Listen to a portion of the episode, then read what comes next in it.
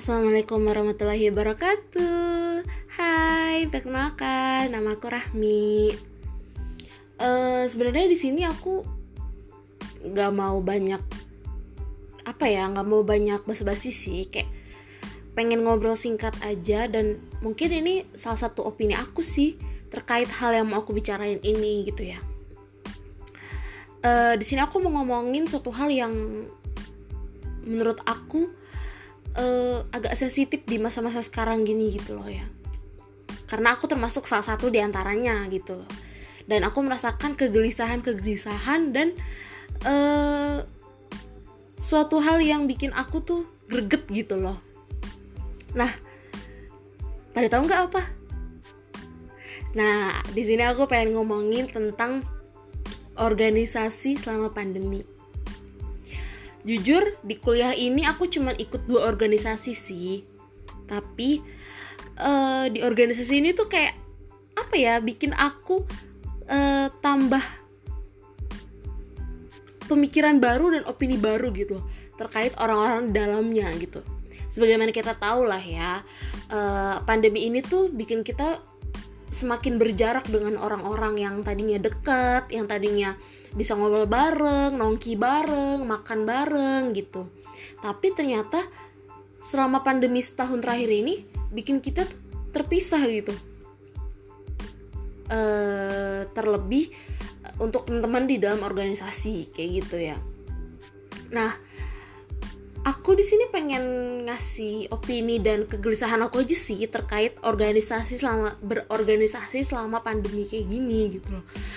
Uh, kayak bisa dibilang agak sensitif dan memang agak sedikit bikin gedeg dan menyebalkan sih. Nah, yang pertama itu tentang mungkin koordinasi yang agak sedikit sulit gitu ya. Karena memang uh, di selama selama pandemi ini setahun terakhir tuh bikin kita untuk balik ke rumah masing-masing kan, udah nggak di kos lagi nih gitu. Nah, selama kita di rumah yang otomatis kan nggak semua daerah gitu memiliki koneksi internet yang baik dan bagus gitu ya, sehingga membuat komunikasi dan koordinasi ini sedikit terhambat kayak gitu. Apalagi uh, ada mungkin beberapa proker yang itu termasuk event dan acara yang bikin kita tuh dituntut untuk berkoordinasi dan berkomunikasi terus antar panitia seperti itu ya.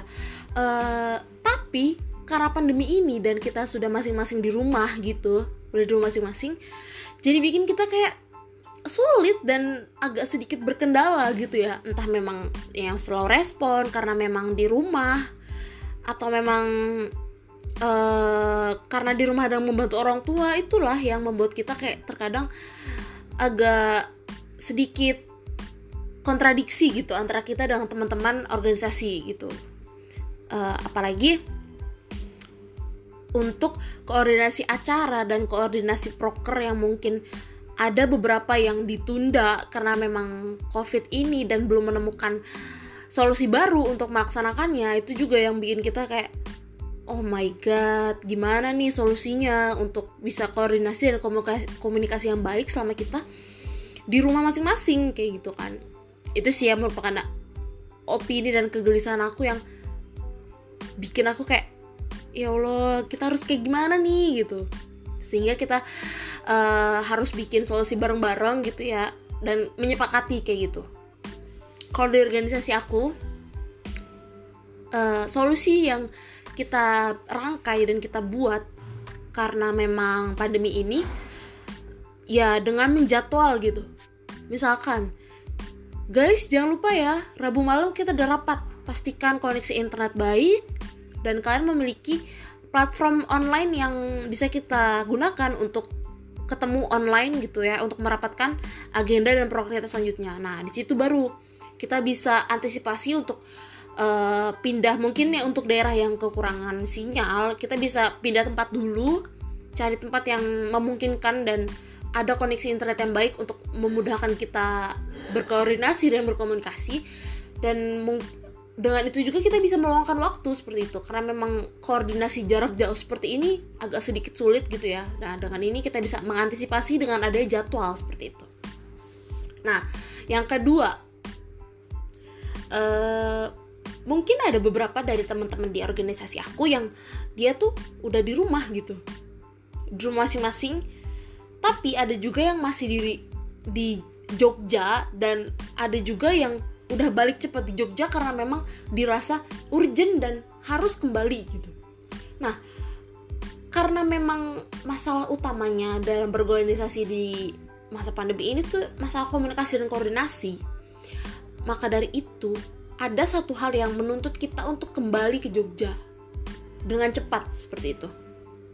Kembali di Jogja dengan cepat dan membuat kita Uh, mudah untuk koordinasi seperti itu ya. Nah, dengan ini mungkin kendalanya ada beberapa teman yang diperbolehkan oleh orang tuanya sudah sudah diperbolehkan untuk kembali ke Jogja, tetapi ada juga yang belum diperbolehkan untuk kembali ke Jogja seperti itu.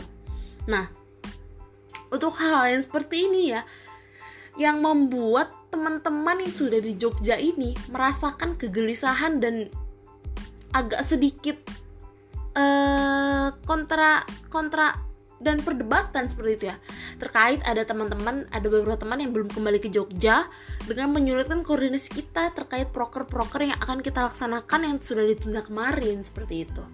Nah, dengan ini uh, mungkin ini salah satu hal yang sangat-sangat saya titik beratkan gitu ya, terkait kedatangan teman-teman satu organisasi di Jogja gitu. Dengan hadirnya mereka di Jogja ini, itu memudahkan kita untuk berkoordinasi terkait proker yang belum terlaksana seperti itu. Apalagi nanti di akhir masa periode pun kita harus melaksanakan laporan pertanggungjawaban, yang dimana pasti banyak kendala dan kritik dan saran yang memang harus kita tuntas habis secara langsung gitu.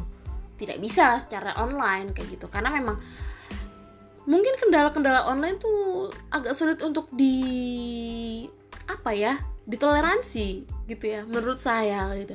Kalau memang Anda niat untuk berorganisasi ya, kalian harus ada kontribusi lebih di dalamnya, bukan hanya melalui online seperti itu.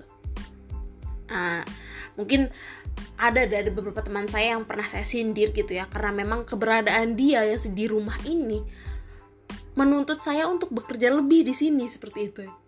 Karena memang tidak ada yang membackup di tempat seperti itu. Maka dari itu, untuk teman-teman yang belum kembali ke Jogja dan mema- sudah masuk ke dalam lingkar organisasi, diharapkan kepekaannya untuk kembali ke Jogja, karena memang koordinasi dan kontribusi Anda sangat ditunggu di sini ya teman-teman. Nah, mungkin uh, itu aja sih. Nah, dari beberapa teman-teman lain yang menganggap kehadiran teman-teman harus ada gitu ya, sehingga muncul sebuah istilah organisasi online, atau karena memang saya mengikuti organisasi B E M gitu ya, ada salah satu teman saya yang menceletuk, ah dia mah ikutnya B E M online, jadi sertifikatnya nanti online juga. Wah, gila banget gak sih kayak gitu.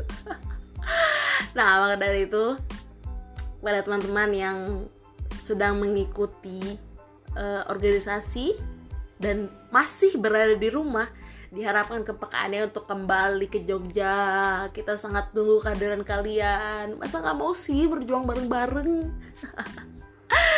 Udah sih kayaknya dari aku, karena memang udah malam juga ya. Semoga ada sedikit hal yang bisa di mungkin didiskusikan lagi di belakang kali ya. Terima kasih teman-teman yang sudah mendengar. Semoga uh, agak sedikit ada manfaat, dan maaf kalau misalkan ada kata-kata yang mungkin kurang enak gitu ya. Terima kasih teman-teman. Selamat malam. Assalamualaikum warahmatullahi wabarakatuh.